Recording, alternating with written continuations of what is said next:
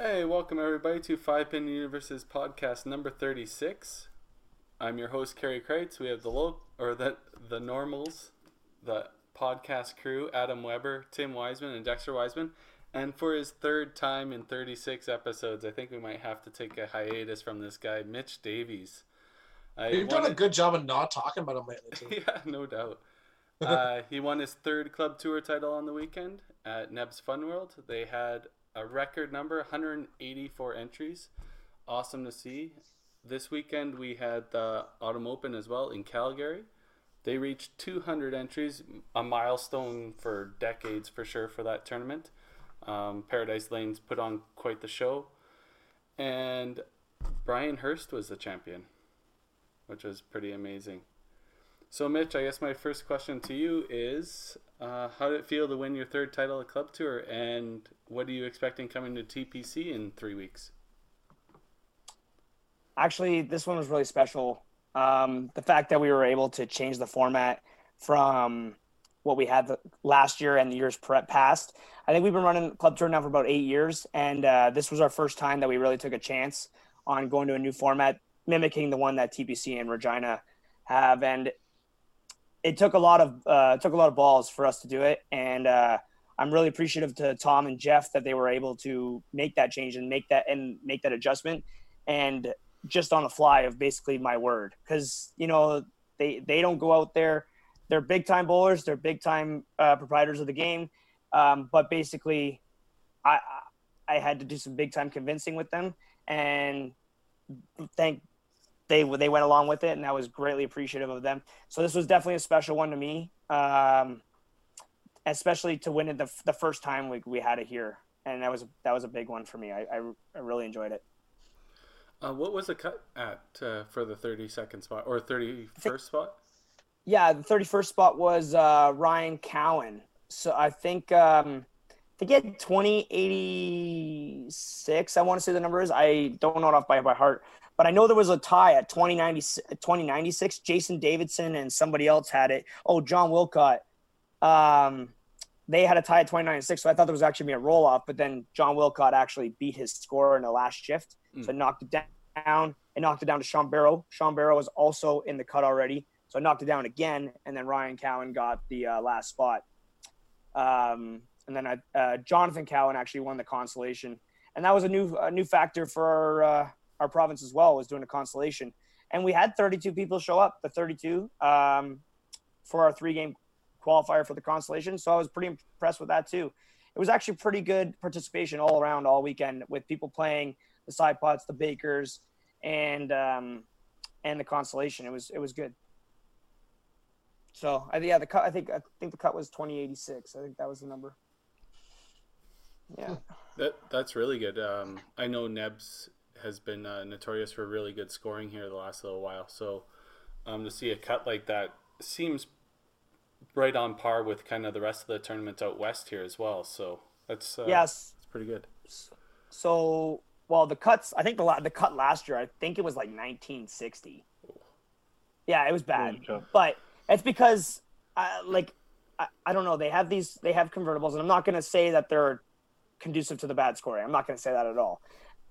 They've had issues in the past and they've tried to figure them out like time and time again. And then I mean where I first noticed these was a West when I started coming out to these tournaments was the black bases. Mhm. So and how much better scoring has actually gotten and you see it and it makes it true a true pinfall I, I believe. So I brought it up to Jeff uh, last year in November. We actually so we didn't get the bowl the October club tour with the black bases. It was with white bases and it was and it's super tough. It was it's probably one of the toughest houses I've ever played. Um, but then when they went the black black bases, it's been actually really good scoring consistently.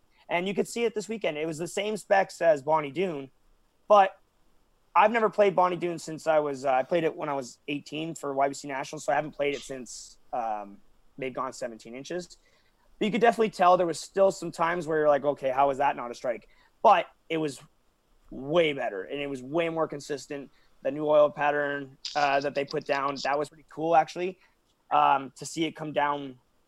They put a video on Facebook of it last Mhm. week. I don't know if you guys had a chance to see it or not, but the the oil it was it was really good. Like you could see you could get that back end five that last 10 feet you could get that movement if you really wanted it but if you didn't want it to you didn't need it to it was it was just nice and there wasn't like too many rings that came back on your ball it was a it was definitely a good pattern to have mm-hmm. That was the thing about uh, paradise i don't know if you guys noticed it but on sunday in the 16s there was definitely rings coming back on the bowling balls so the lanes had dried out quite a bit by then there was rings coming back yeah well yeah, on my not, bowling not ball like anyways. Not Like like, burn- oil burn rings, like rings? burn marks. yeah i was gonna say Oh. burn marks right not like re-oiling no marks, right no no burn Oh, okay. marks yeah Hmm. Yeah, didn't notice too many of the uh, of the burn marks to be honest. Well you Um, weren't really revving the ball adam you're you're bricking it also true. There, there should have been a little bit more roll on there. Uh, there, there definitely was uh, some, some very good scoring at uh, the autumn.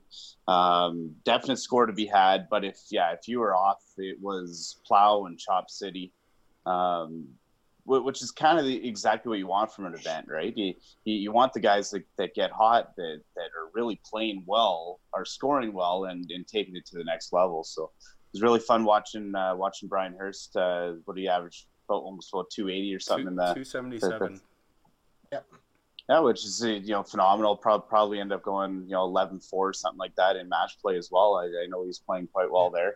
Um, also, um, a lot of kickbacks if you guys noticed too, Yeah. right? Which is kind of kind of you know indicative of, of a little bit more power in the game. Um, I, I didn't see a whole ton of, of slow rollers kind of get through to, to, to the cut line there. Um, but yeah, no, we're really well uh, well run event as always. Yeah, I when I played Bradley Ticket the last match, um, I know he was still playing for I think sixth, um, but he spared aces against me, and he actually mentioned that was his fourth spare or a split spare that weekend. Yeah. Uh, I didn't spare a single split, but there was quite a few guys. Johnny McDonald spared a few splits. Bradley did. Like Yeah. there was guys sparing them out there. Yeah, si- 16 and 18 were huge for that. Uh, Yeah, Mark sort of sure. gave us the down low why 18 was acting that way a little bit, a little bit different than the rest. Uh, but it, I don't know. The scores, I think the scores are there. Paradise has always been a, a house where I don't think you'll see a slow ball th- thrower uh, make it. There's nothing. I don't think it, they couldn't. I just just don't think it's it's I don't know. It just never happens. Maybe not indicative to the scores, but um, it's a little bit different in five or six years ago when Adam was, uh, uh, I guess, pre-retirement. This is post-retirement now, but um, when he was back in the day, he used to get a lot of chop strikes, a lot of twelve, you know, a lot of chop. We don't get we, we never, we don't get those anymore there at least, but he got a lot of twelves and sevens and so on and so forth. So a little, with a little bit of weird hits. Um, I know Carrie and I, Carrie and I are pretty uh, proud of her Baker's 144 on lane lane 18 over there. 18. Uh, it was so wild over there. We we Carrie and I both ripped the right three pin and we got a split out of it. yeah. So, and then we promptly went after the right two pin that didn't have the right three right three pin, and we both missed it twice. Both looking at Harvey Pocha like he's going to kill us. Um, uh, then we found out we we uh, threw a perfect game a little bit later, and uh, Harvey was a little bit happier with us. But uh, it was yeah, it was a, it was a good event for sure. I was gonna say, Adam, like, I, I not anything against you, but like, I, I heard back in the day when you used to throw a lot harder. That was like, was that one of your like game plans going into the center? definitely didn't hurt having having that extra power, right? It, but I, I I guess at that point I, I was not so much focused on the role. I was definitely just you know hard chuck, make sure you get it to uh, to, to the middle and and see what happens, right? Just watch pins explode. But all of a sudden now chop offs are turning into to 12 count minimum every single time. Um, it, yeah, Paradise really hasn't changed in, in a whole lot, uh, even though everything's changed. Um, but I, I actually, I, my personal feeling, I, I think it's the, the the new bands that are out there um, that the, these pins are, are absolutely flying, but at the same time they stay down too, right? So Mhm. uh, I heard heard a lot of crack strikes uh, that that were out there, a lot of lot of thick goes as well. Uh, but now you're you're able to kind of get the best of both worlds. So you almost have to find that kind of tweener speed um, that that will work, you know, well. Well, and they still have white bases too, right? Yes. Yeah. So like Yeah. the the cut was twenty ninety four for fortieth, which is obviously I- gr- great scoring. I think it's just indicative of our bowlers out west. We'll Yeah, leave we'll leave that for discussion. but uh, no, I I just think especially earlier in the week, like on Thursday, they had their first doubles event, so it was Mhm. four hundred dollars a team, and I averaged three hundred, and I I threw nothing but thick, and everything pushed. Um, That didn't work so much on Sunday, so um, I think there was just the transition in the lanes, and I didn't figure it out fast enough to in order to compete. So Well, You guys lane, lanes are breaking down a little bit as well, right? So, um, yeah, just it doesn't quite hold off uh, on, on that that break until the end, and now it's just different fingers on the ball, right? So, That's always the biggest thing. There is the fingers. As long as you ha- uh, as long as you have good finish on your shot, you're going to be able to carry. Did you guys find that like as the weekend went on that the pins slid more then or no? Like with a sweeper shot or no? No, no, I don't know. any I- different. You, no. you, you you buried you buried through if you were if you were length in. Because I was having a Yeah. conversation with uh, with Jeff England about it in the mo- or on the Friday shift, and I s- and I threw a couple light ones and I got a couple sweepers, and then I was like, oh, when did you guys like oil the decks? And he said we didn't. He he said it's actually like a, a myth. He, he he seems to think right, and and and when he explained it to me, I was like, okay, that actually does make sense. So I guess in ten pin, they actually put down like a sticky um, like foundation underneath the pins to hold them to make them stick so they don't slide off to different sides. So it's easier for them to like kind of tip over or fall yeah. over. But I guess the reason that you would see pins is better off to see them slide is the oil. The oil kind of just drifts down the lane and it ends up eventually in the, in in the pins. Whereas it's just a myth that you should just pledge the shit out of it, right? Or pledge it. Sorry. yeah, but I, I I feel like that's a little bit different in five pin. I mean, you don't have oil go down nearly as far in five pin than you used to do in ten pin. I don't see us dragging our oil that goes out to the arrows and light oil out to the arrows all the way down into the pin decks. We we have done pin decks. We have oiled pin decks before. We used to do it on a regular basis, and you would see it break down a little bit throughout the weekend.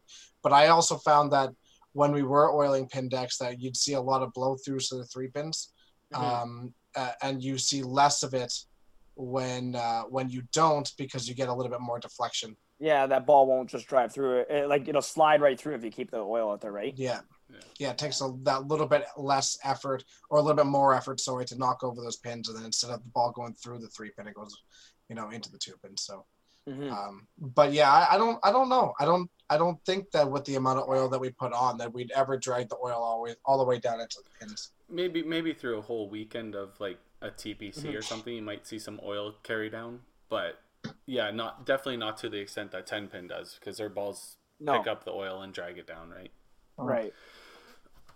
Um, I think it may may depend on the center as well, right? All, all of a sudden, you go to some place like Red Deer, who has Yeah. that extra little bit of oil on there. It's just going to carry down for days longer yeah. than, say, you know, Fairdays. Yeah. Yeah, they're, they're oiling fifty feet at Heritage. I swear. Um, Sure A- feels like it. Adam, I know you just used Starlines the whole time, but Dexter, did you find did you switch bowling balls at all at any moment and found a different ball tracked better on the Paradise I, lanes at all? uh, I started out with Manhattan's, um, and I just I wasn't I wasn't really a big fan of the pin reaction. Um, a lot more chops, uh, a, a few more blow throughs. I found I had quite a few blow throughs, um, so I ended up putting them away and going to my Cyclones. Um, but that that could also be the weight difference too. Uh, my Cyclones are you know uh, two ounces lighter or an ounce and a half lighter anyway. So that little extra deflection definitely definitely helped. Unless I was going uh, thin thin uh, left side was an automatic blow through, but otherwise everywhere else seemed to be okay. Yeah, But yeah, Yeah, on Thursday, Friday, I was using Manhattan and was scored really well. And then Sunday, the Manhattan was nothing. And then I went to Starline and scored half decent, but then I was just making bad shots at the wrong times. Hmm. yeah, Did you Yeah, notice? quite frankly, I, Yeah. I think the lanes were playing quite well because they when I was throwing the Starline well, it was reacting exactly the way I wanted to. Right? If uh, if I was getting to the side, everything was was either cracking through or, or dropping out. It was generally holding pocket uh, as well, which is kind of what you want to see at most of the tour events. Yeah. So I, I don't know. I, I think the Starline was a, a good option there. I I saw a, a number of players, uh, you know, throwing quite well with them down there as well. Mitch, did you since we're on the topic, did you notice at Nebs if the the lane breakdown was happening or the shot kind of stayed throughout the whole weekend? No, that was the one good consistent thing was that I could feel like my ball. Now, mind you, remember we're we're not using just 16 lanes either, right? So we use we're using 30 to 32 lanes at times. So you only have X amount of players per lane. We're only using two versus three or like three versus three at the very max. So you don't have that kind of traffic that say TPC would have on all their lanes where they have four on four, four on four, four on four, five on five, and then the playdowns. So we're not getting that kind of traffic. But by the end, like I noticed that uh, my ball was still just sliding just nice the way I liked it to, to slide to the right pocket. And then if I ever shanked it, I could keep it in the left pocket. Um, this is the only center that I ever don't use uh, my soft rolls at actually though. I only I use um, Amber's little uh, these little uh, Scorpion three six balls, and I uh, for some reason I tried it on Friday because I said okay they got black bases now it's gonna be just the same as anywhere else, right? And I try my soft rolls and 1920. You know what I mean? Like I just I was like okay, and I never do this, but I tried and tried and tried to make it work, and very very rarely will I ever do that. I'm not afraid to make a switch right away about anything. It doesn't matter what it is. Um, but I tried and tried and tried just because I've been playing really well the way I've been playing, and I was really stubborn. And unfortunately, it cost me another 120 bucks or whatever. So, but at the end of the day, obviously, it doesn't matter. But uh, I went to the little scorpions, and they the, the shot just stayed the exact way. Now I played a different shot though in my qualifying shift than I did my playdowns my qualifying, I was aiming about two or three boards right of the middle arrow and just trying to keep it at the right gut. And I could hit the right pocket pretty consistently. I was saying uh, I maybe shanked to the left side twice per game for the next five games. But overall, I was playing it really thin, really nice. And then come Sunday, I tried it and I, I noticed myself just yanking a little bit too much. So I had to move the line, but the, the ball just stayed just perfect. That oil machine definitely, you could see it, right? Like you could see where it was breaking down at spots too. So, but it wasn't really breaking. It, it just, it was just kind of weird. There was like a ball traction, but you, but the ball would still stay where you needed to stay. Hmm. And now maybe that's the, maybe You're that's conducive block, to- blocked lanes. The lanes are getting blocked the right way you wanted them. yeah, maybe Yeah. because of that machine, right? I mean, that could Yeah. definitely be a factor as compared to like say you guys doing it with just by hands. I have no idea, like, but it's it seemed like it was more true. Did, did did they strip and re-oil in between like days or anything like that? No, he never did. Okay. He never did. He kept it all the same. Um, he said that so they they oiled it the week before for their league, and they had like two nine hundreds or whatever. Um, they actually have some pretty good talent in those leagues too. Uh, Nathan Cooper, Jonathan Cowan, uh, the, uh, fair- Jeff plays it as well. They have some pretty good talent in that league, so they had like two nine hundreds, and then he didn't dress them for the league on Thursday because he wanted to do them Friday morning and have it like ready all throughout the whole weekend. And he said the high score was 750. So he was maybe saying like the oil pattern could have made a difference, but I, I also think like, you know, people have bad nights. It's just what it is, right? Yeah, week so to week. Yeah, so you, you never know, but maybe the oil is conducive to higher scoring. I Well, he's gonna I, definitely have the data. I think that has like a consistency level, right? When it's freshly oiled, you that oil will be there that whole time that you're only playing three games. When Exactly. the week later, that oil's carried down at different parts because people play different parts of the lanes, and it Mhm. it could definitely affect. Um, I think it definitely affects the way you're playing the lane as well. Well, think about it. if you if you rely on like a back end movement to cut in, right? If you're playing a thin line and you and you rely on that, say, I don't know, uh, six inch to to a foot gap of of um, of turn at the back end, Well, now all of a sudden it's sliding through, and now you've got to figure out a different- another shot or another angle, right? Yeah. And if it's not your number one go-to angle, sometimes it's not the easiest thing to ever figure out. I- I think the biggest time I ever found that exception was uh, 2016 Open Provincials in Chinook.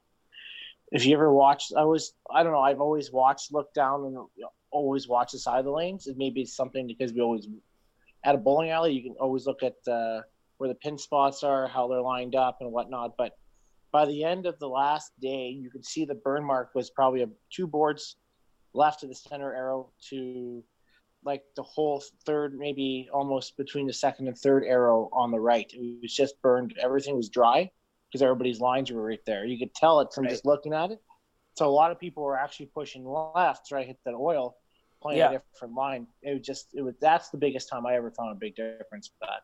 That's surprising because I'd played Chinook before, and that was a couple years prior to that, and I, I I felt that that line stayed consistent the whole time at Chinook just because they Mhm. it seemed like they oiled a lot.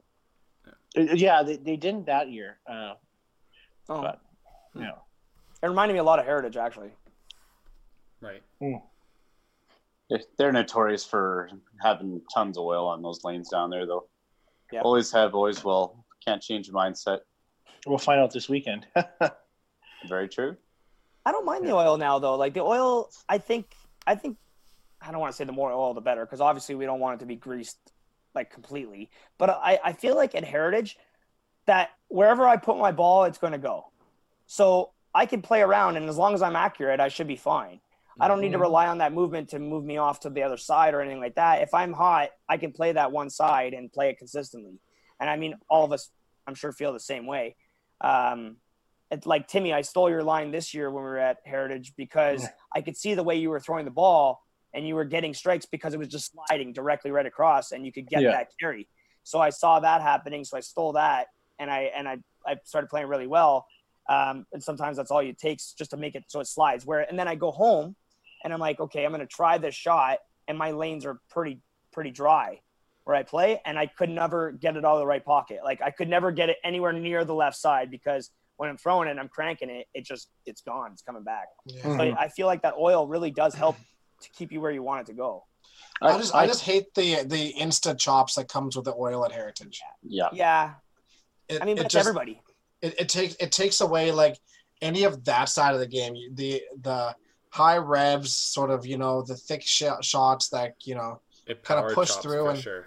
Yeah, it's it's an instant chop every time, and I'm Or like bury- I've played the uh, yeah, and I, I play I've played that touch thick my entire life, just with like high rev rate, and then it uh, pulls in. And if you have a little bit of movement, it's fine. But as soon as as soon as it's that oiled, you get absolutely nothing. Not all No of us can play error. thin. yeah, yeah. Finn, Finn sometimes ends up with a three pin, so whatever. oh, that's what happened to Chinook. Yeah. Oh, I thought you were talking about the tour championship. I, no, no, we just bring, bring up the other ones too. Whatever. Or the TPC against me that one time. Yeah, I pinned that up for a W though. yeah, I, I know. Well, spe- speaking of the tournament weekend, uh, I know the podcast crew had a, uh, a beer bet going. And uh, if I remember correctly, Tim, you chose uh, Mark Goulet and myself. Uh, Carrie, you chose uh, Dougie Brock and Mikey Wist. Uh, Dex, uh, Robert McDougall and Danny Bear. And then I had Cody Lakecox and Tyler Titkin. And I believe the uh, winner loser, I guess, uh, was you, Dex, care of uh, Mr. McDougall.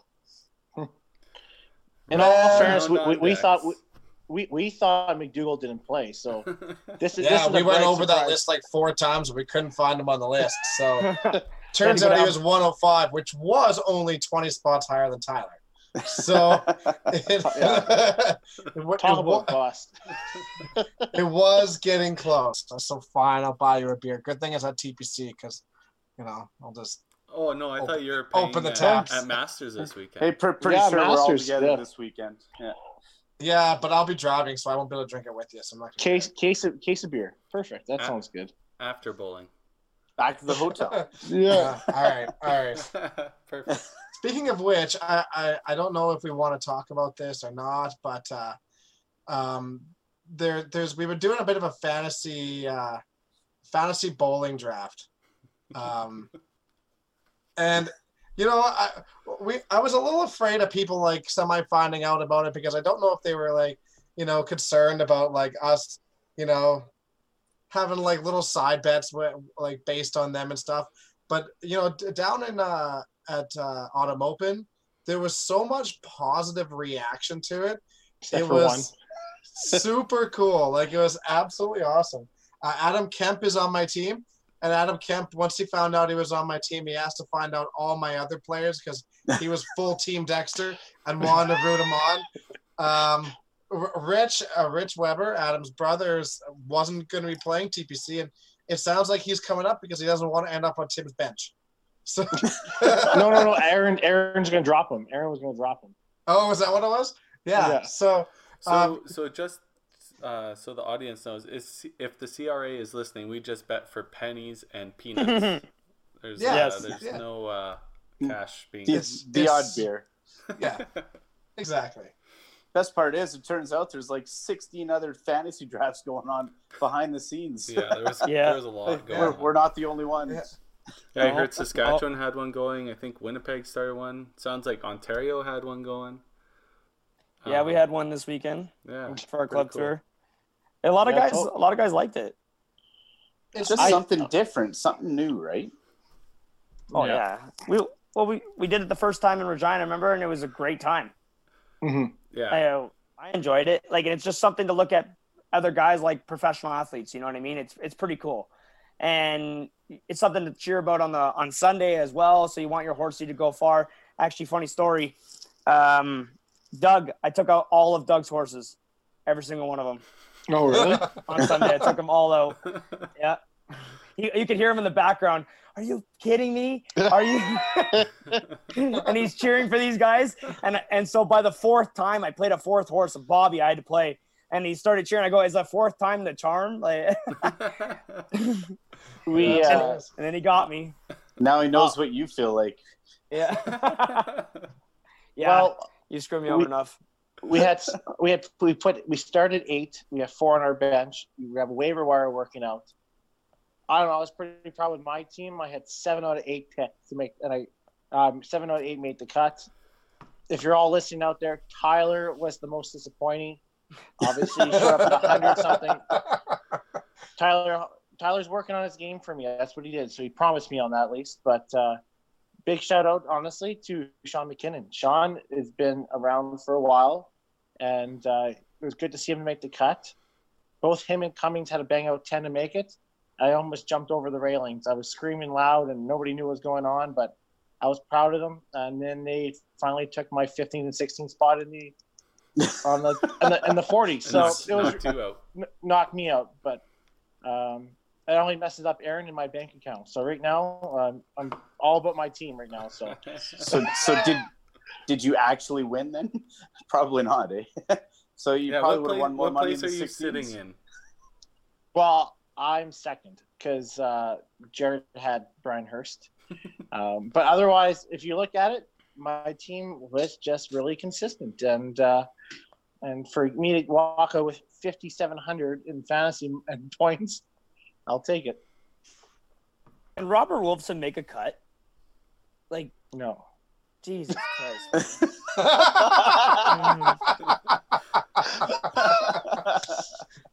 Jesus Christ, man! Just just make one already, please, so you can make me some money. But just so you know, like you said, it's not really Paradise Lanes really isn't conducive to that slower rolling ball. So you should have known that Robbie. I'm behind the eight ball here. I haven't been there. I'm behind the eight ball. he throws the ball just as uh, just as hard, if not harder, than Michael Crucier. yeah, That's probably true. harder than Mikey. Yeah. So, I mean, come on. But he will make a cut before Len does again. So, uh, you, you made you made some poor choices. Oh, and Jen, and Jen, like, geez, man, can you like go better in the 40s? Jesus Christ! Well, I, I Like, put all out. my eggs into Danny, and Danny Yeah. makes the 16s and burns out like mad. I expect better out of Johnny McDonald too. Like, I have him on my team, and like, I drafted you thinking, you know, you had like, you you had thoughts of big things, Johnny. Come on, man. And, and here's here's a little story for you. Johnny decided to so for people that don't know the backstory, at the Tour Championship, I was wearing an orange shirt, an orange jersey. I uh, got defeated 9 1, shot 245. So then I decided I was going to throw that jersey away, but Johnny wanted it. So I sold it to him for 20 bucks, signed it. And then in the 16s, he decided to wear it against me. He shot less than 245 and he lost. So it, it really is the shirt. It is the Oh, shirt. no. Moral of the story Is is, Johnny uh, needs to stop messing around. Okay, get serious, Johnny. Seriously, man. I need you here. Okay, There's start playing peanuts on the line here. Yeah, man. Jeez. Is there No, anyone I- else we want to call out right now? Well, I, I can keep going down the list if you want. I, I, I think My- Adam needs to call it entire- four shifter. Four shifter, team. Derek Gall. yeah, Derek Goff, four shifter. Thanks for trying, Derek, but man, be better. There's no way he listens. Uh, I do want to say, good for Brian Askin. Uh, he's really made a breakthrough in the last. That's my couple of boy. years. That's my boy. He's really made a breakthrough in the last couple of years, and it's really good to see him make the 40s, make the 16s, play really well. Absolutely awesome. So He played I would- good in the doubles too, did he not? Very good. yeah, very good. Yeah, Um, he gave me a injury update. He's not playing He's lower body injury. Uh, he's sitting out Wednesday night bowling, but uh, he said he's going to be back next week. He told me so. Here, I've already been talking to saying my the team. Next tournament. No, no, no, no. I, I do have a lower body injury with Bobby Kite, so I might be dropping him. I might be looking somebody who wants to be picked up on fantasy. So, so he went from into doubtful. um, yeah, yeah, he's, he's not probable for sure. Yeah. No, yeah, questionable at best. Okay. I, I believe Yeah. he's been ruled out for TPC. Well, I haven't got the official, so I haven't got the official report yet. So, Wa- waiver line's coming up. yeah. Oh, I got a couple.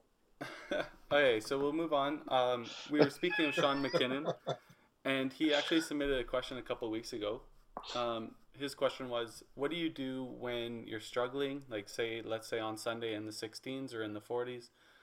How do you get your confidence back to close out the the round of 40 or the round of 16? Um, is there anything that you do specifically, or is it just uh, burn that bridge when it comes up?" Well, it's not Mm. something that, that's on my mind, uh, I guess, until it actually comes up, right? Um, the the 16s this year were, were definitely a struggle. Uh, I, I think it's just try to keep it really simple. And uh, again, we, we talk about routine so often on the, this podcast, uh, but just yeah, if things are struggling, you, you just got to go back to your routine, and you know, just take those extra couple breaths and just kind of, just kind of play it through because everybody goes through the ups and downs, and those downs at, this level are, are typically pretty short, right? So it's just a matter of getting through it, and and uh, yeah, you just got to work through it. Yeah, I don't think the game plan never really changes a whole lot. You know, you're still always just trying to figure out what you're doing wrong at that time period, and then if things are like, dra- like dramatically poor, then maybe you make a, a big change. But uh, I don't. I don't think the game plan ever changes too much. You know, st- stick to stick to what you know. Go back to basics, and and you know small adjustments here and there. But you're always just trying to figure out what you're doing wrong at that time period, anyways. So the the the down periods shouldn't last that long. And if they do, and your you know your ball's not reacting right or something like that, make a ball change or make a line change or something like that to try to you know maybe get a little bit more splash, um, give yourself a little bit more room for error. But otherwise, yeah, I I, I I don't think the game plan ever changes a whole ton. I I strongly like. I think you have to know your game. I know, and I think it's, it's easier said than done. But a lot of us who play the WCBT, you see watching the 40s or 16s, 95 percent of us know our game, right? And and I think that's and that's through completely through experience. A lot of us have been through that experience. I'm not gonna lie to you.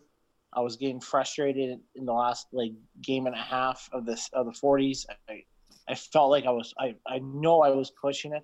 I, I wasn't finishing. And I was trying to find that adjustment where I you know what, at this point when your adrenaline's running, maybe I was just gonna play the push because play the push, find the side the, and then just go with it. And I just couldn't find the line. Um, but it's experience. You've been there enough, right? You just understand your game, try to find something that works or something that you just have to go with at that time. Mhm. A lot of times I just guess. I, in all seriousness, a lot of times it's uh, it depends where you are. Obviously, like if you've been to that house a thousand times, you could figure something. You'll you'll you'll know something going in there. You know what I mean? You've been there enough times. You'll see what how it plays and everything like that. But if you're re- like really struggling, then a lot of times just guess. Just pick a pick a spot and be like, okay, well I'm going to throw this with this and see how this works. And I mean, like, there's still time. Like, there, this is what a lot of inexperienced players they do is they run themselves out of time, and they don't realize an eight game shift or or or a three game match play. There's more time than you think is there. Um, a, a golfer, right? They're always trying to think, always trying to think, always. We're always taught as from a young age, don't think, don't think, don't think. And again, I've said, I think I've said this before, is that no, think about the right things. So if you go back, you throw a bad shot, think about why you did it, come back off the lane, still think about why you did it, and be like, okay, well, how can I correct that? And if it's like, well, if I made it because of this, I'll stand here, whatever the case may be. Just keep thinking about it because eventually it's going to make you a better player, and eventually it's going to give you some ideas that will help you on, out later on. Yeah, it might uh, not help you. It might, it might not help you in that three game block, but eventually it will help you. I yeah, I agree with you. Exactly the reason on the 40s. I love the 40s for the fact is it's like Dexter Bull with me. I saw 700 triple to start, but the 40s, everybody, whoever plays those, they get people get amped up, especially the younger ones. I can say that now. They get amped up game one, game two, game three, game four, and and it's just you know what you just play your game. You have plenty of time to come back, and it was the first time I made the 40s, didn't make the 16s because I just played my game usually, and you, you end up making it anyways because there's always going to be highs and lows, and if the the lows are lower than most, uh, for those people, they're going to drop, right? And, and that's yeah. where I totally agree with you, Mitch. Yeah, I don't um, mean to. Go ahead, Gary. So, like, uh, Tim brings up the 40s. So I was kind of in the same position he was after the first three games or whatever. I think after four games, I was 29th and I just made a small change. I knew I was close. I was punching a lot, splitting a lot, so I just made actually a one board change, and then I climbed out of the out of 29th and got to 14th or 15th, I think it was by the last game. But you, that's exactly it. I was so far out, but there's there's so much time. Just chip away. You don't need monster games. You just gotta chip away. You you know where the cut's gonna be. Like we always say at the Autumn Open the cut for the 40 is going to be the same, pretty close to the same cut for the 16. So you know what number you need to get to. Just plug away. Don't don't dig yourself a hole and then stress out about it. Just mm. keep digging. A lot of uh like sort of switch kind of tournaments here on you guys. No, but good. like for the club tour this week this year when we went to this three game match play, I feel like I really did have a big advantage because I've played that format so many times that when I was playing guys, sometimes they would think it's over when I'm up 100 with one game to go, and you could see it in their in their eyes. You know what I mean? And I'd be like, okay, this is this is good because I, I know this is nowhere even close to over. You know, if I if I start off pick pick and you start on four bagger, well, there, there's your there's your sticks. You know what I mean? So a lot of guys, you could tell they thought it was over before it was, and I think I had a distinct advantage on that. But it, when it was a shift so my first shift was really rough. I like I said, I had 1920, and then I come out my second shift and I started with a 199, and and that was a bang out for 199. So I was like really feeling it, and I'm like, okay, and I'm still trying to think. I, I must have changed lines five times in that 199 game, and I'm still trying to feel it out, still trying to feel it out, and then finally it clicked in games two, three, four, and I shot like a thousand uh, sixty or 70 or whatever, whatever the number was for those three games, and there it was. That's all it took was just that little bit of time that I know it's like it's nowhere even close to over. Relax, just figure it out. Just keep playing around. So you always have time. Yeah. Even and you're right in the three game in the three game format, um, things can turn really quickly. Oh yeah. Uh, especially when you're playing one on one, it's so much easier just to stay in that rhythm find a line, and keep that consistent shot, and if you find that shot, you could you could turn your game around in a heartbeat. And at the same time, if you start punching, you could you could start punching in a heartbeat. That's so right. uh, I, I, find I find in those three game formats. I mean that that's why you look at uh, all of like the final scores. You see lots of them in the 900s to 900s, or Mhm. we've seen a thousand thousand. Uh, I mean, you you just don't normally see that in like real life, but on one-on-one matches, it can happen because the pace is so quick. You can figure things out really easy and stick with it. Yeah, and guys were really getting fired up, and um, I've been doing this last like five or so years now, where I've been just really trying to uh, stay calm and and and collective, and and then like obviously, you know, I've had some times where I've obviously gotten angry or whatever, but I try my best to stay calm the whole time and not show emotion, and just like and just be the same throughout the whole the whole process, and you could see guys that were like really getting amped up and it was like game one of the 32s on the b side. And i'm like all right you know maybe just relax because that's that stuff's going to burn you out Mhm. and it's going to get you more mentally stressed than anything where if you're just worrying about your shot and why you did what you did and how come you threw a good shot or how come you threw a bad shot you're you're better off that way you know Absolutely. Yeah, it's It's- it's funny. um the year i won tpc in 2010 i was 23 years old and like i literally like no emotion the entire weekend just or that entire day just did not get mad did not get excited none of it and it was really weird because like i i mean i wasn't really super known or anything in the bowling world at that time period but um i ended up winning i beat mark johnstone in the final um, you know, shake hands with everybody. And I'm standing up at the top, just waiting for like uh, the announcements or whatever. And one of the parents came up with their kid, who was like, I'm going to say like 10 years old, and shook my hand and just said, uh, "Thank you. I, it's just really nice to show my kid that you could take the emotion out of the game." And I, I didn't even think about doing it then. It was simply I was just kind of melancholy the entire time, but it was definitely really helpful in conserving energy, um, for sure. Yeah, um, but that being said, it's not for everybody. Like look No, at look at right. past champions like Kevin Holdsworth. Not a single ounce of energy is reserved, and he took down the traditional. Mhm. Right, um, Bradley Tiggett, prime example, doesn't doesn't withhold. Right, he lets everybody know what he's feeling, how he's feeling, and how he's playing, and he's taken down two titles. Um, obviously, being reserved and holding energy works for a lot of people, but it's not the end all be all. But um, I definitely am, am in the same boat. I try and reserve my energy and try not to show too much emotion. Adam was saying before the podcast that's the one of the first times he's seen me pretty much angry through the whole 16s, but that wasn't at anybody. That was at myself for not being able to figure out what was going on, why I couldn't score. Mhm. But um, hopefully nobody took that hard. I guess it was just No, all, I- all about me. I- Tim, I- Tim, I showed- Tim got some I- backsla- backflash. Yeah, well, it's okay. I, I mean, I, I showed you the line, and you finally scored better on 18 after listening to me. yeah, that's Um, right. It was all you, not Harvey. Yeah, it was. It was all me, but but but I agree with you. I, after playing the first time I played the 16s, I was so exhausted. I played. I remember it came out coming out the shoots. I think I faced Bruce Mortar, shot 350 against him. One other match 330, and then I had like a between like seven, eight, nine, ten. I was so tired, right? And because you, don't think about it, it's like, oh, what's one on one? All of a sudden, it's like, holy cow! Like it's a long, grueling thing and then I got my energy back up for the last bit, and it was too late. And I think Adam won that year. I remember. Um, I remember Rich doing you a favor and shooting 380 against me the last game, so I couldn't move up anymore. Um, he probably took me down the game before. Man, he, no, he, no, he did, but um, but I, but you know the Bradleys. uh, Kevin's totally an exception, I think, but.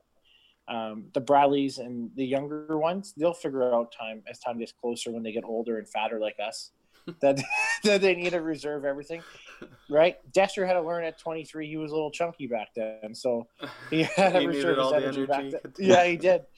He was a little poo The, the hot dogs really helped me through it, honestly. Yeah, he was hibernating everything. It was that was December when it happened. So Yeah, you know, we, we've talked about bowling school a few times throughout the podcast, and I definitely remember one thing that definitely stuck out with me is we did a questionnaire. We all did a questionnaire, And one of the questions is was simply, um, at what energy level do you perform the best at? And it was a really interesting question because everybody had a different answer. But being aware of what that energy level is, being able to maintain it is really important to your game. Yeah. It's just overlooked, honestly. you got to kind of know where your edge is, right? Yeah.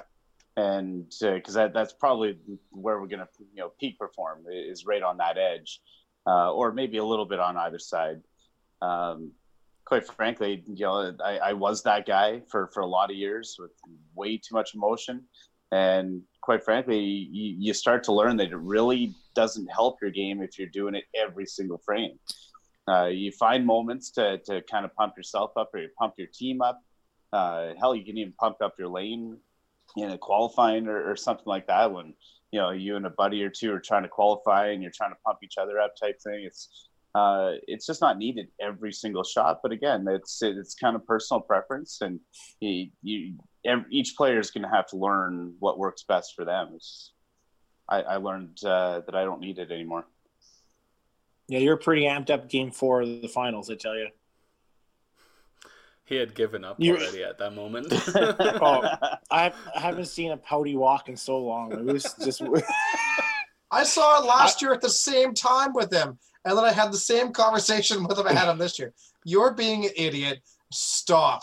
Oh, I'm so bad. I'm so bad. Yeah. And then you shoot like 320 or 330 at me and same typical crap. It's it's funny you bring Quick. that up because Victor and Adam were playing absolutely horrendous, and I played both of them at the end of my whole hmm. fifteen games, and they both stomped me. Oh yeah.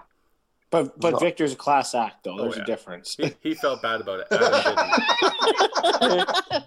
Me, me and Carrie, it's like game 13 or game 14. We're, we're like, you got a coin? No. I, Yeah. Like, do you have a coin? No. I don't really care. Just go. Like, like, Yeah. At that point, we, we were pretty much done, right? Yeah, and in, in all fairness, Victor was a different guy on the weekend. He was doing shots and everything. So Shots of Gatorade. G2, the hard stuff. Yeah. Yeah, He was Yeah, the one fun. He consolation is I did take on both Dex and Carrie and Victor and Derek and crushed all of them. So Those were your only four wins, eh? uh, I think I might have had one more in there. Glardy. I, I think I had Glardy as well. Actually, I watched that. I watched that match earlier today. yeah. I was at work and I watched uh, Adam versus Dwayne. I was actually good that match. Yeah, you actually destroyed him. Oh, that was my horse. You're welcome. Isn't isn't that always the way though? Isn't that always the way that like you a, a top player and they're playing bad and then you go to play them and you're like, oh, here we go. Yep. Isn't that I always said the it. way? I said it right to him. I was like, yeah, you're terrible. Here we go. Double. Yep. Here we go. Oh, I haven't thrown a strike in games. Well, in, in all fairness, I think I had like an 860 quad or something before that game. So 198, Yeah, I- 251, So 170, 256. So that's that's like you know that's yeah 860 yeah something like that. thank you. 860 870. I remember. Hey. I'm, sorry, go ahead, Adam. No, go ahead, Mich. I remember uh, I played Greg at TPC the year I broke my hand, and yeah, and I said to Greg, I'm like, I don't know if I'm gonna make it through this game. He's like, dude, you're probably gonna shoot 900 at me. And what did I? Yeah, I shot 950. Well, you can't overgrip it. No, well, palm like. I guess I can't see it, but Yeah.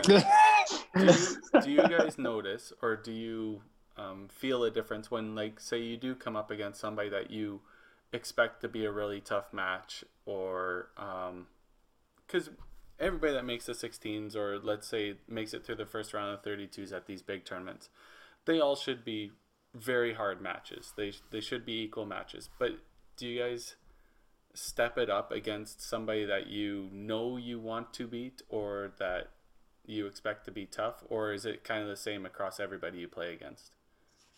I am more worried about the people that are just making their first cuts or whatnot because they have nothing to lose. They go out there and just shoot bombs, right? There's difference because I mean I, I think all of us have played enough events. People like you know what they're pretty good bowlers. They're they're pretty they're around a lot, right? They have experience, and then they face us, and it's like I think there's more pressure on us to follow through and play well. I think more than anything. There's only one guy. There's only one guy that I know that I'll never be able to beat. I and it's Greg and Timmons.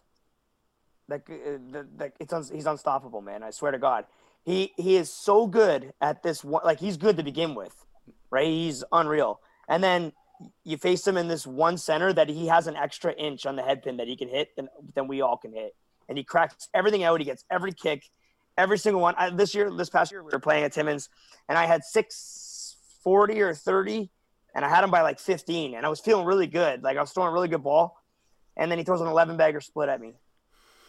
He's just, and he's won. I think he's won three of the past four years. He's just, he, that's the one place that I never really ever want to face Greg. Uh, other than that, like anybody else, you're like, okay, I can beat this person here. I have no pressure against that. But it's just some places and some people, you know, it's like this is their this is their place. Right. That's that's what I feel. I don't know. I, I feel like I'm always walking around with a target on my back to, to begin with, right? So I, I I'm basically getting up the same way for pretty much everybody because I know I have to. Um, there's not typically too many freebies that, that are out there, which, which I I enjoy as well. I, I'm I'm quite happy with that. Um, but there, there's always certain guys that, that you really want to beat. Um, more often than not, then I start playing a different game and I'll lose that match. So I, I think it's really important to, to, to kind of treat everybody the, the, the same, uh, especially in, in these type of events where even the, the you know the, the guy could be you know hundreds or whatever on the the five pin universe rankings, but they just made the 32s. So maybe he's got a hot week going, right? So it's you, you can't discount people at, at these events. You make a cut, you you know you're a player that week. Yeah, you're right. I, I my mindset never really changes a whole lot. Um, but you're right. There's there's there was one person I really wanted to beat this weekend, and then I faced him and I was trash. Because you know you you just you, you get so focused on results over over uh, and everything else going on around you that you just forget how to play an actual game and it's dumb. So keep your mindset the same. Yeah, it's definitely tough in a, especially in the round of 16. I find at the Autumn Open, there's that center's so small the way it is, and then you have all this audience, and a lot of them are family friends or they're family of a youth clinic kid that was there, and so it becomes a gathering and they follow one person, and it doesn't matter where that person is in the 16s. They're just watching them how they're playing and if they're playing well, it gets loud, and other guys are struggling, and they're getting pissed off because it's loud at the other side of the center. Mm-hmm. It is what it is. You you have to focus on your own game. Um, that make that's what makes the sport interesting. That there is even fans there cheering somebody on. It could be literally just the sixteen of the sixteen bowlers there just duking it out for their own money, right? It's nice to have that that fan base there, and I don't care who they are it, it could be anybody. That that's awesome. Mm-hmm. It, it, gets a, it gets a little bit loud and, and uh, obnoxious by game you know twelve. When especially uh, when you're in, at the bottom. er, er, er, everybody's in the sauce, and you can tell it getting louder and louder and louder yeah. and louder. And I I've been there. I I, I think it's I think it's great in a way because you, you kind of like you learn how to live it and just be able to just block it out. Um, the one person I have a hard time facing, and it's not Adam, is Dex, and it's not because he's my brother. I really could care less whether I win or lose against him. It's just the fact is we played against each other for so often, it doesn't seem like a match. It just it just seemed like you're bowling half the time, and it's true. It's just it's because it's not a match. It's a pumbling. Because you lay, lay over for him. I, I, and I, I, I'll be honest. I have such a hard time keeping the same rhythm with Dex. Um, I can get it with Lenny, but when Dexter's throwing strikes, there's no stopping him. Uh, it just pisses me yeah. off. There was uh, something I said to Dexter this in the 16s. Uh, I won't say the exact phrasing because it may have contained some swears in it, but Dexter starts off with a double, I think, against me, and I start plow plow, and then Dexter goes up to throw the turkey, and I think you chopped or did no, you punched, and I I told Dex after he cleaned it up, I said Good thing you punched, because if you threw that turkey, I was going to tell you to sit down at the lanes and play me like a man. Because he's always off wandering around talking to people and not hmm. down the. And I did. You You you went did, up to throw your yeah. ball, and I pulled up a chair and sat right at the end of your lane. but it, it it's so true. I, I have a hard time facing people with that speed, especially if they're playing well, because then you're trying to like you have to feel like you have to answer right away, but you take your own time. It's just it's tough. It's just I find it real tough that way. You know what it's called? Match play. Yeah. It happens all the time. Oh, f- That, for, that for doesn't sure, matter yeah. ne- necessarily your pace of, of an approach or anything, right? One one guy goes up there, throws a double. Well, it's game time, right? You got to Yeah. get up there. So it's not like you're going spare strike and you get that extra little time and rhythm or whatever, right? It's just But- your but- own game. But your your timing's a lot different than Dexter's. Dexter can go bang bang. You, I can go off th- throw a strike corner spare, and he's already throwing two balls, both strikes, and I'm up again. Right? It's just Yeah, Dude, but how- you could take your but time how too, is- right? You don't How have to go up his right away. timing? No, no, Yeah. no, for sure. But but then but then I'm trying to physically remind myself to take my own time, right? So, and so it- what it- you're saying is Dexter's got your number for the rest of your career because you can't think outside the box. is what's going on. well, You know yeah, what? you it- you watch. You it, know what? Face him during the There was- invitational. I'm screwed. I'm also giving my thousand bucks. there, there was a time period. There was a there was a time when I faced Len and Seth, and that should have been the fastest match alive. But I slowed him down. I specifically was like, I was specifically like, you know what? I, I can't. I I can't let him do it. so I I went up top and I just chilled out and waited, and I was like, okay, I'll go throw my ball now. But we were still done a game ahead of everybody else. I think I But- witnessed the fastest match ever. It was Herbert. Lenny, Lenny and Herbert. Herbert. You and I, you, you and I, you and I were bowling on nine and ten at Regina. Yeah. right beside us. Yeah, yeah, I remember Yeah. that. I was like, wow, we were in the game and a, we were 15 frames and they were done. yeah. And we're we're ahead of everybody else too. We weren't Yeah. like super slow. Yeah. No. You know what I do though? If I'm playing a really fast guy, I play it like as if it's league. I'll I'll grab my ball and then I'll just like wipe it down or whatever. Take my time, go to throw a ball, and then I'll come back and I'll wait it out. Like I'll wait I'll wait a couple like a minute or something like that. Cuz like you're not your body's not used to that that kind of speed. Right? You're you're used to going up and then coming up four people later. That's just like a methodology if that's what, what that's what we do. And so you grab your ball, you stand back, you relax for a minute, feel your heartbeat come down, count it out, and then go out. Yeah. I try that. Yeah. You know that that's a perf- perfect question because I, I'm sure a lot of the you know the podcast listeners are are wondering that. So you're in a match play scenario, you know, you're throwing strike after strike after strike, you know, against the other opponent. You get up to to a, a pressure situation and your heart's racing. What do you do to to to bring that heart rate down? So, uh, me personally, I feel all of my energy go to my legs. That's what I do. I I uh, I try to feel it all. I take a deep breath, and then I feel all the energy go to my legs, and then I feel it just like kind of leave my body, right? And I try to push it down to a to a spot. And so, like thinking about it all, like I I, I know earlier I said think about it. Yes, think smart, um, but also use some of the tactics that you have. Push the bad energy out, right, and just relax, and then go and then go do your thing. And there's nothing you can do. Like you have to throw the ball. So just go up there, push all the bad energy out through down to your legs, feel yourself become calm, and then go out. It's Mhm. it's funny you say that because mine is uh, I take a deep breath and I try and feel my energy go to my fingertips, to go to the Okay. bowling ball, and try and go. make sure I finish the ball. So there you go. Yeah. No, nothing feels worse for me if I feel it right in my elbows. You get that nervous energy in there, right? No, I do. I right in the weenus. yeah, I, I, I feel I feel it in my in my forearm and my elbows when I when I'm Really? nervous. Yes. I feel it right in my chest. No, I don't. I, well, yeah, but I mean, like, I, I get up there and my and I feel nervous and my my body's shaking that Hmm. way, right? So I tr- really try to like breathe and I try to like slow it down a little bit. Thanks for making laughing at me, guys. I like, love my having body. Tim I, on the podcast. Like, so good. That is, you know, fingertips make sense. It's at- the end of an extremity. Your legs make sense. You push it out through the end of an extremity. Hmm. What do you push out through your elbows? So Mhm. I don't. That's why they're there. Pew pew pew pew pew pew. Like, what? Man. Podcast podcast listeners don't beat these people. They're bullies. All I know is all I know is there a meme coming out with an elbow for sure. yeah. Oh, yeah, you're gonna throw at the people's elbow.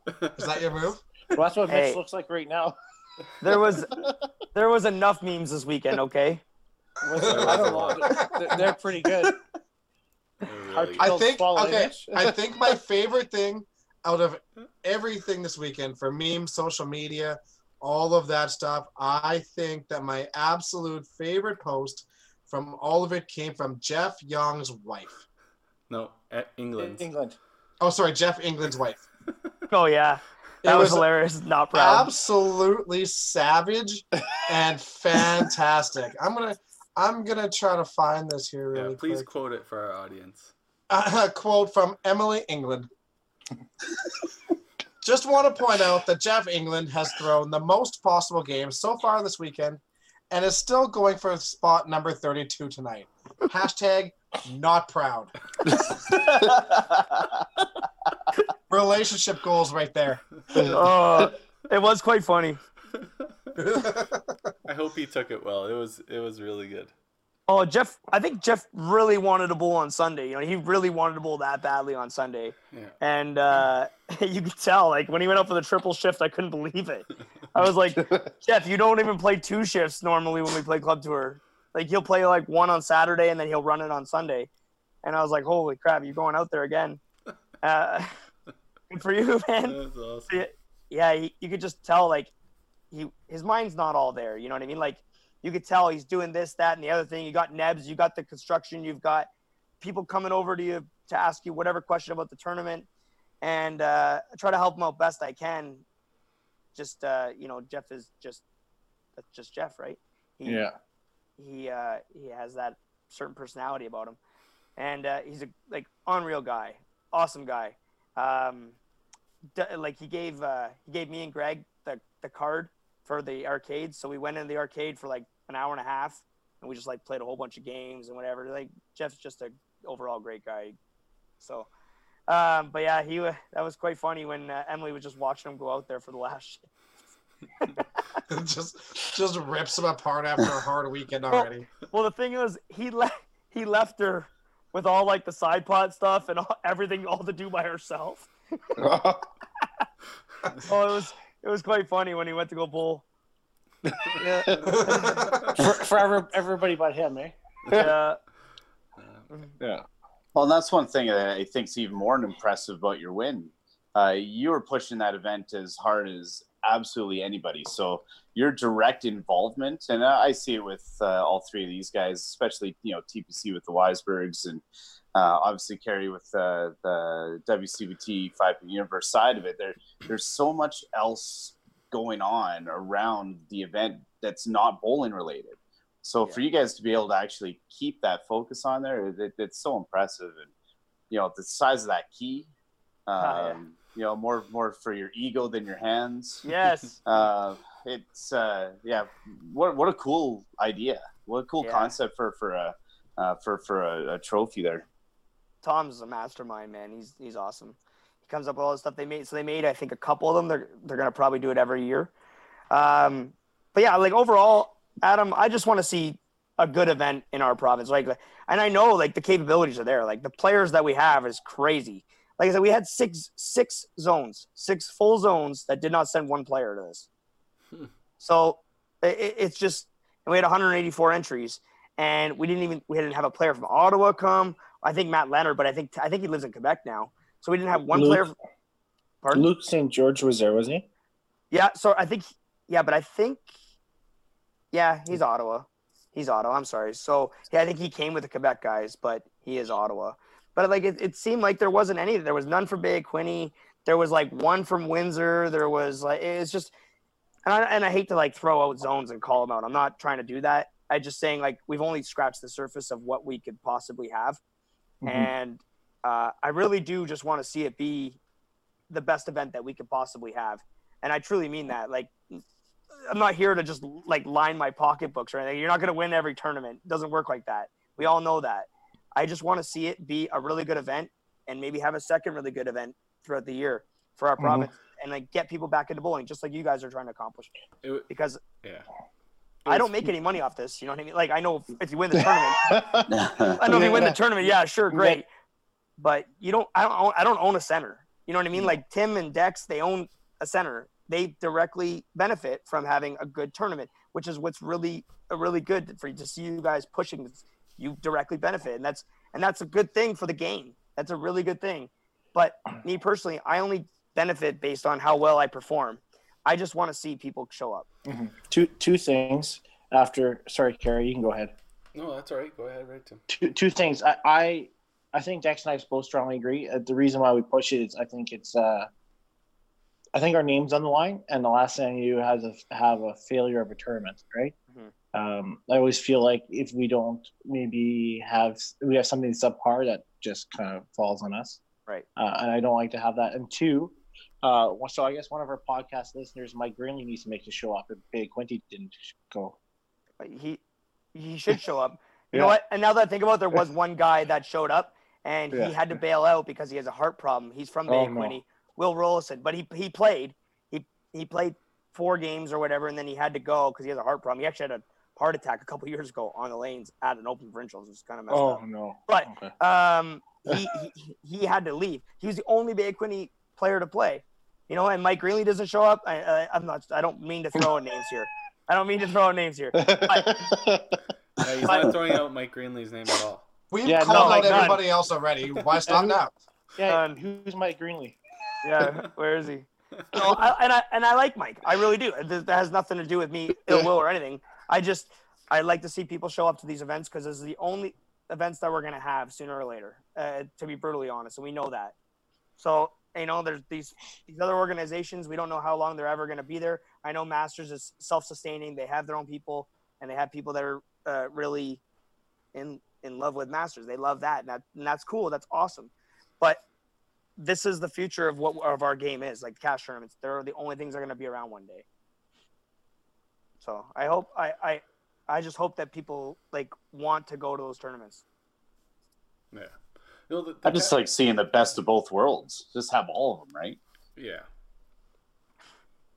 But the only the only thing that works is like these people that play these cash tournaments, it's their own money on the line. It, they're the ones putting up the cash. They're the ones investing all this money. Yeah, the proprietors are putting up the time of the lanes, and hopefully they're getting enough in uh, food sales, liquor sales to help mitigate their payroll and stuff like that. We know that's not always the case, but for a proprietor to help promote the professional side of this bowling should help them in the long run. We're hoping that's the idea. Um, a lot of these other associations, like Masters and C5, they have this funding. They ha- can generate funding on the side, but it's not always from the bowlers.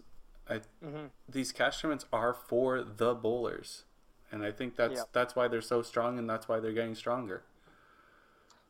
i mean you look at sherwood park and the tpc they had 239 entries last year well i mean uh, I, I i know i've had conversations with with uh, timmy about it and i'm not going to say like per- personally like what we've talked about but if you can have a side event on the on the friday night and you can fill that with four doubles teams on each lane so you're collecting the lineage and you're having people have a good time and you're having people uh, buy food and liquor sales you're you're gaining all everybody's gaining you know what i mean? We're getting the tournament that we want the, the center's profiting the center's having a good name for themselves. So it's a good thing for everybody. And then you could see why they could still be able to have these tournaments.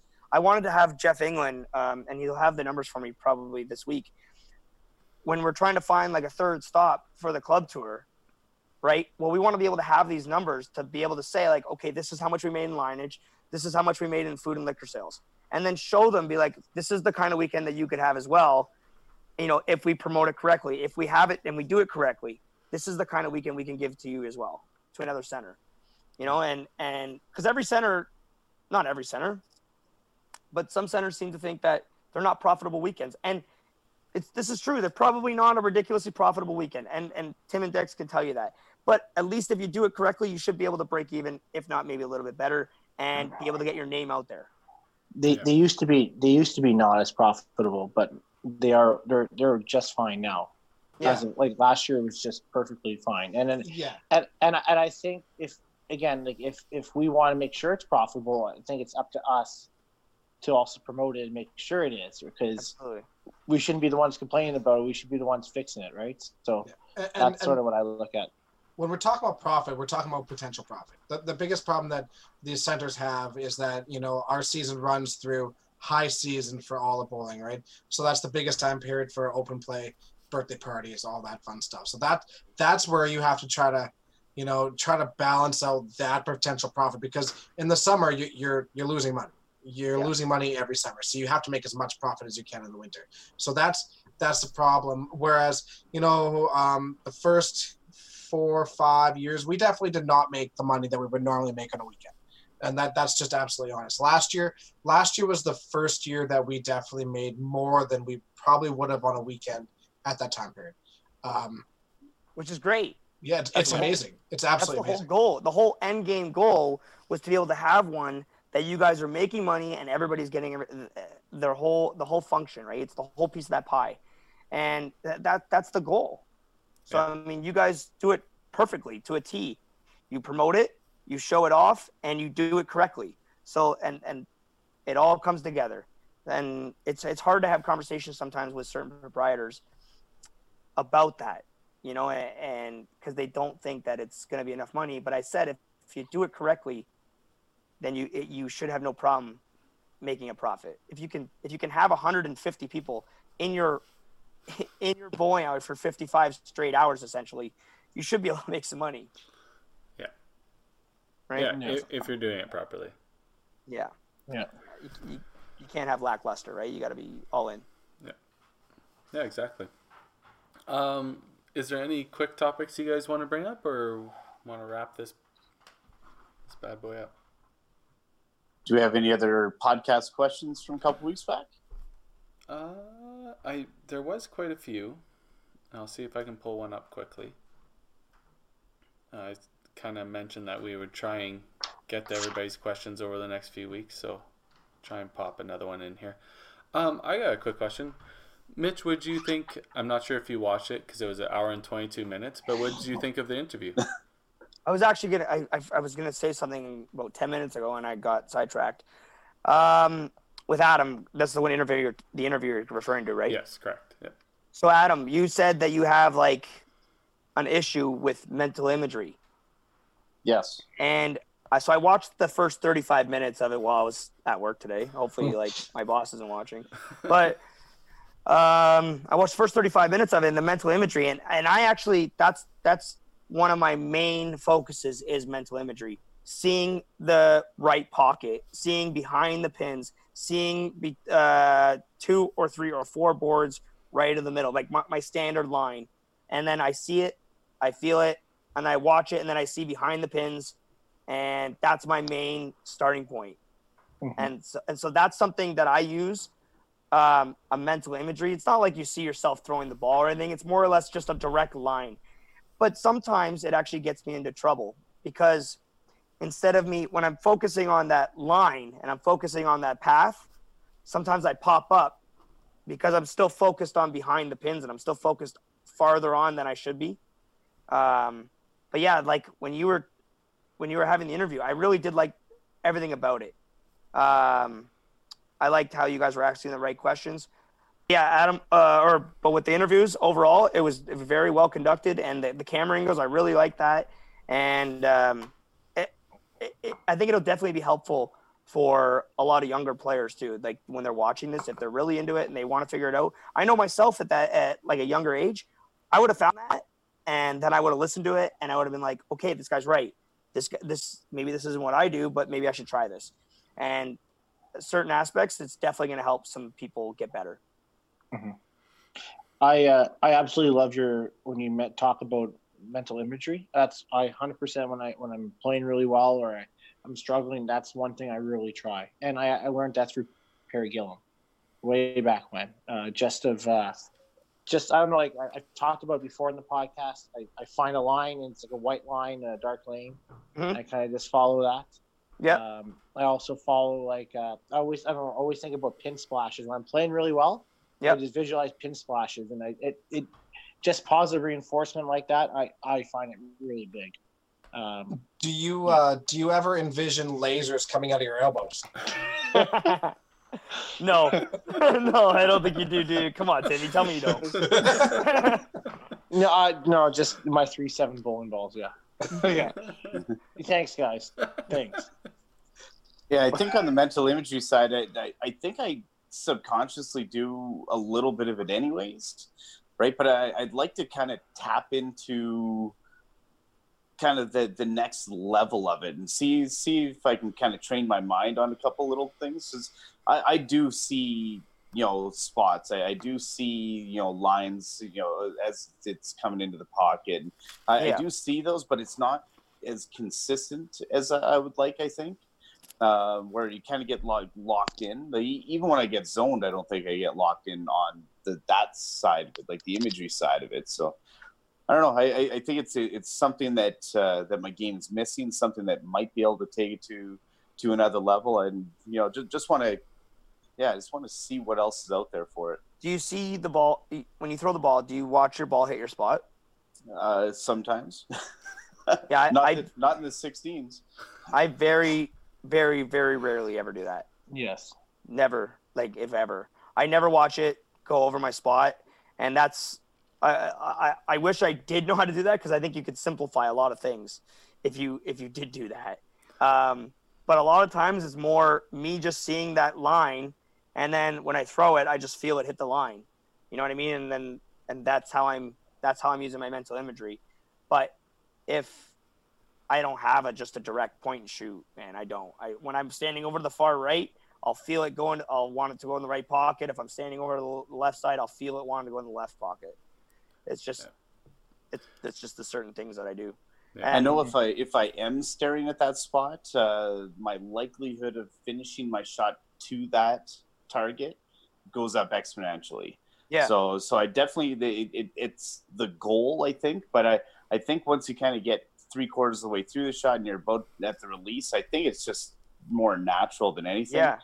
Um, but I, I think leading into the release, I, I think it's really important to at least visualize that target or see that target as long as you can. It's uh it's definitely so tough man because your body wants to do so many different things. Your Mhm. body wants to move around everywhere right? You, you don't you're you're not in just that one standard spot. It's the same thing with a golfer right? Like when they hit the ball they watch the ball or they watch the club hit the ball whereas we should watch the ball go over the spot. But i mean i imagine even for professionals they pull off a little bit too right? It's just natural. Um, but same thing we just pull up we push up we pull to the side and there's so many moving parts right your body your legs your arms your back everything's doing something so you you can't you can't possibly watch it all the time but if you could that would be the the, the most beneficial thing for for for us right Mm-hmm. Yeah, exactly. Okay, guys. Um, we'll wrap up the podcast here. We'll save those questions for next week's guest. Um, thanks, Mitch, for coming on and uh, for the third time. I'm sure Greg DeGrazio will let us know how he feels about that. But, uh, He, he'll tell us in person, but he, he won't say anything when he gets on podcast. yeah, exactly. All right, guys. Thanks for coming on. Thanks, Thanks, Rich. guys. Thank you. thanks